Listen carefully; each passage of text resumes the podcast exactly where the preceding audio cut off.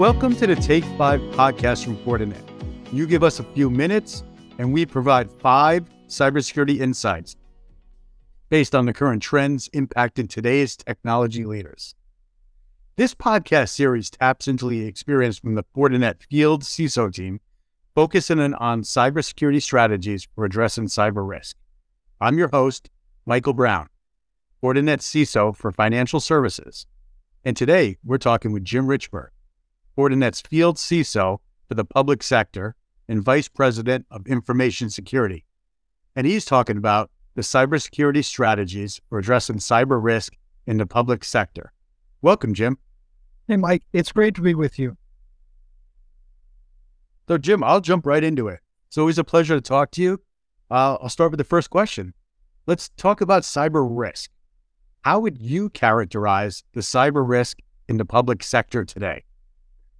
Mike, that's a great question. And and let's first start by defining the public sector because the reality is it's not a monolithic target and this is not one size fits all either in terms of the threat or in terms of its capability. Uh, you have state and local government. Uh, state government has a set of capabilities. Local government has, as a rule, fewer capabilities. And the kinds of threats they face are things like ransomware uh, where these are people, who, these are teams that are under resourced, both in terms of people and in terms of money. And we're in the process now of putting a lot of money investment into state and local government, either to spend it or to pass it on to private sector partners for this infrastructure refresh. You had $1.2 trillion uh, in the in the bill that Congress passed on infrastructure enhancement. So you've got people who are are now looking at digitally refreshing dozens of kinds of infrastructures, building the equivalent of the digital superhighway on steroids. And this is an area where state and local government need a lot of help. And then you've got the federal. Uh, you know, we talk about nation state activity, advanced persistent threats. Those have traditionally gone against the federal government, but the reality is the federal government moves a ton of money as well. So they're also an attractive target for purely criminal, financially driven targets. So again, it's a nuanced target. You have uh, you have one type of threat and one set of capabilities that really characterize state and local government. Then you have a more capable set of act of resources, uh, but also, as a rule, more capable threat actors working at the national level. No, your sector is very broad. It's very diverse, and thank you for talking about it more. And you know, coming from the financial services back, you know, background, you're, you're, you know, you cover the Federal Reserve Bank. That's that's what monetary policy is set. Uh, this can be a broad question considering everything you do cover, but really describe what is at risk when there's a cyber attack in the public sector. So, you know, Mike, this belies my background as an intelligence analyst because the first thing you do is start with definitions and you define the term. You know, eh, when we talk about cyber attack, it, it's really a broad phrase. Uh, I'm not a fan of it because attack always sounds like something that's disruptive or destructive. And the reality is, most of the malicious activity that happens is stealing. You know, it's the theft of data or of money. Um, eh, then there's the disruption of services. Uh, there's the targeting now for the public sector of things like uh, malign influence, targeting election systems and perceptions as well. Uh, and then, of course, you've got national security, the classic espionage that's directed against secrets, classified sensitive information, or again, the federal government moves a ton of money uh, and um, and targeting uh, resources, financial resources as well. But setting aside that that thought that you know you can deny essential services, you can steal people's sensitive information, I think the biggest risk that we worry about in the public sector is one that even people in the public sector don't often think about, and that is confidence, citizen confidence. Because you know, you come from you work with the financial sector, Mike. If I don't like the way my bank handles my financial and my personal information, I decide to do banking with someone else. Same thing with retail. I don't have that choice when it comes to government. I'm compelled to share sensitive personal and financial information with government. I don't get to pick who to pay taxes to. So if having required me to give information to them, they then prove to be less than competent stewards of that information, it starts to erode citizen trust and confidence in the competence of government. And we've got enough of that going around already that we don't need to exacerbate that for cybersecurity reasons. Bring up some great points. I never really thought about it like that, but especially with the tax season coming up, you know, I can't not submit to the IRS. There is no alternative. So you you are right on there. Or, or you've got kids, and you know you're at some point going to do a financial aid form before you send your kids off to college. You know, Department of Education holds almost as much information as the IRS does about the the finances and personal lives of American citizens. No, you're right. The personal identifiable information, and you're right. The criminal actors want to monetize that. They're looking for ways to monetize it, and that's one of the bigger threats we have. So, speaking of what are some of the effective strategies that used or can be used to reduce complexity given the challenges you have in the public sector organizations face today? So, Mike, this month, federal government, the, the White House released a new national cyber strategy. Um, and I'm going to say it involves the three R's, and it'll be reading, writing, and arithmetic. Uh, the three R's that I'm going to mention are resilience, risk, and responsibility. Uh, this strategy says we need to build cyber resilience. It's the idea of saying we need greater, we need defense in depth. We need to move to things like uh, uh, zero trust. We need to recognize that it is a crazy paradigm to say our security is dependent on the least capable, the end user, small organizations and individuals exercising perfect cyber vigilance. When they make a mistake, bad things happen. So, what it says is for companies like Fortinet and for big public sector organizations, we need to move as much of the risk and responsibility as we can from those least capable actors to those of us who can make the systemic changes to absorb it. Two of the phrases that have come out of this new strategy are secure by design and secure by default. And the analogy I, I, I think of is back in 1960, before we had mandatory seatbelts in cars, it was really the driver's sole, resp- almost sole responsibility to avoid getting killed in a car crash. Uh, and since then, we've had seatbelts, we've got all sorts of other things. You've got highway designs that are now designed to help keep you on the road. We've recognized that, yes, even in your Tesla, the driver is ultimately responsible for safety, but we've recognized that there's a lot that can be done systemically by manufacturers, by others in the ecosystem to provide security. And that's really what we're trying to do with the strategy is to say, look, it shouldn't be left to that small local government to figure out how to defend itself solely. I mean, Mike, you've been in this business like I have for a long time. I remember there was a time when we bemoaned, why don't people change their passwords? Because devices were shipping with, with passwords like admin or one, two, three, four, five, six, and then people didn't change them. Well, what it took was the, shifting that responsibility to the manufacturers so that now each device shipped has the unique barcode or the unique password on the machine. And people still may not get around to changing it, but at least it's a strong password and a unique password coming in. So these are the kinds of things they're trying to do to help manage. Uh, you, you're familiar with CISA, the Cybersecurity and Infrastructure Security Agency. Um, it has put out a set of cyber performance goals that are supposed to be a set of cyber essentials that small and medium business and individuals should adopt. Uh, and this is a way of saying we're going to try to reduce complexity. You and I have talked about complexity.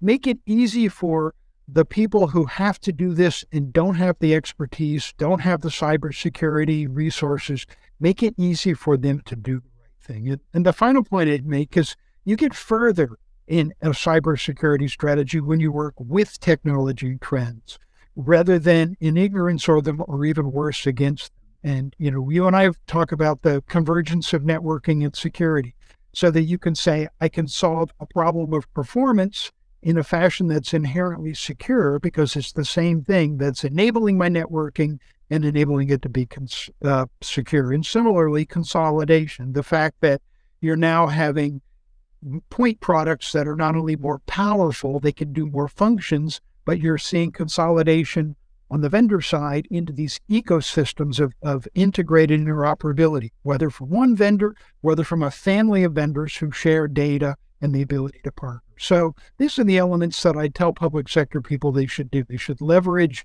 what they're actually being directed to by this new strategy. They should look to things like the performance goals, and they should remain aware of where technology is going so that they can swim with the with the current rather than trying to fight their way upstream. Well, thank you. That's great information. I know it's relevant to the public sector, but I think it really resonates with basically every company out there. I feel every every sector. Uh, I have another question, Jim. What are ways to reduce the attack surface in government to avoid malicious cyber actors from disrupting their businesses?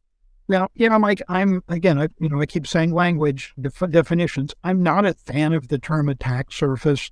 Uh, you know, I've had people point guns at me. I've been shot. I, I like to avoid being attacked. I think what we're facing is digital transformation. It's a reality and it's an opportunity. So, you know, let's call this a digital service. I think that's truer to what it is.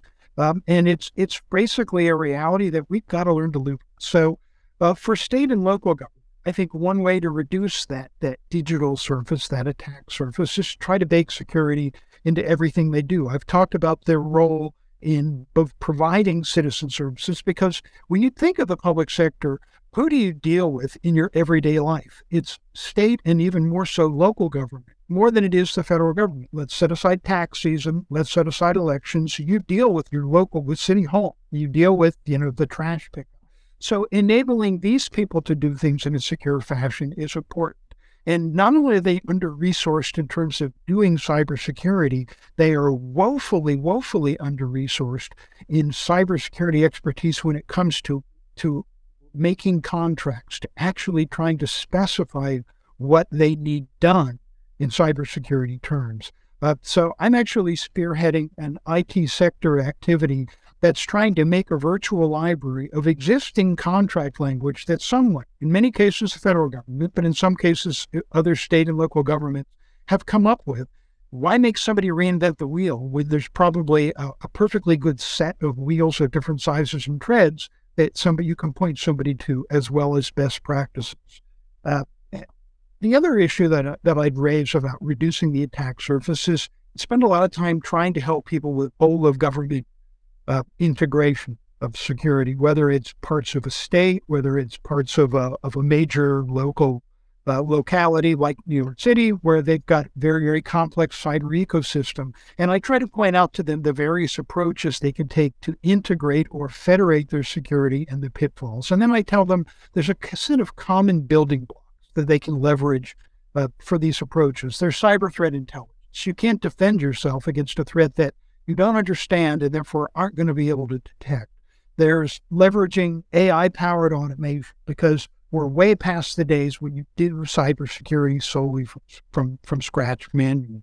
Um, I tell them, start from a commercial off the shelf product perspective. Look to things like, uh, you know, SIEM tools, so the ways of dealing with pulling data on what is happening in your security environment together and then of orchestrating response. And then I say leverage platforms uh, both things like the Fortinet security fabric and cloud infrastructures as points of departure for doing this. Because there really are smart ways to talk about both reducing your digital attack surface and doing a more efficient job at managing the risk that is posed by living in that digital.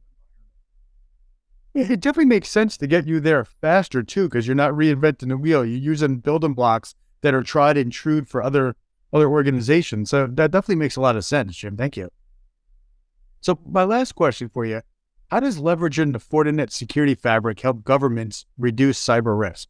You know, Mike, this is this is actually a point that I'm really passionate about, and this is in fact the reason I joined Fortinet. You know, I was responsible the national level for uh, for managing cybersecurity at one point uh, for for the whole of government activity, and uh, when I retired from government, I thought that there, this was an unmet technological need. And then I ran into the Fortinet security fabric and what other companies were doing that were similar. Ours is the most, we were, we have the, the first mover uh, advantage. Ours is the broadest, the most mature, the most advanced. Uh, but, you know, if you come up with a, with a good idea and nobody copies you, then you kind of got to question your logic. So this was an idea where I said, my goodness, government has to avoid reinventing the you know, we talk about that that digital attack surface, and which is shorthand for size and complexity, and I don't know what I don't know, and I'm overwhelmed by volume. And the reality is, if you take something like the security fabric and say, I'm putting instrumentation out there,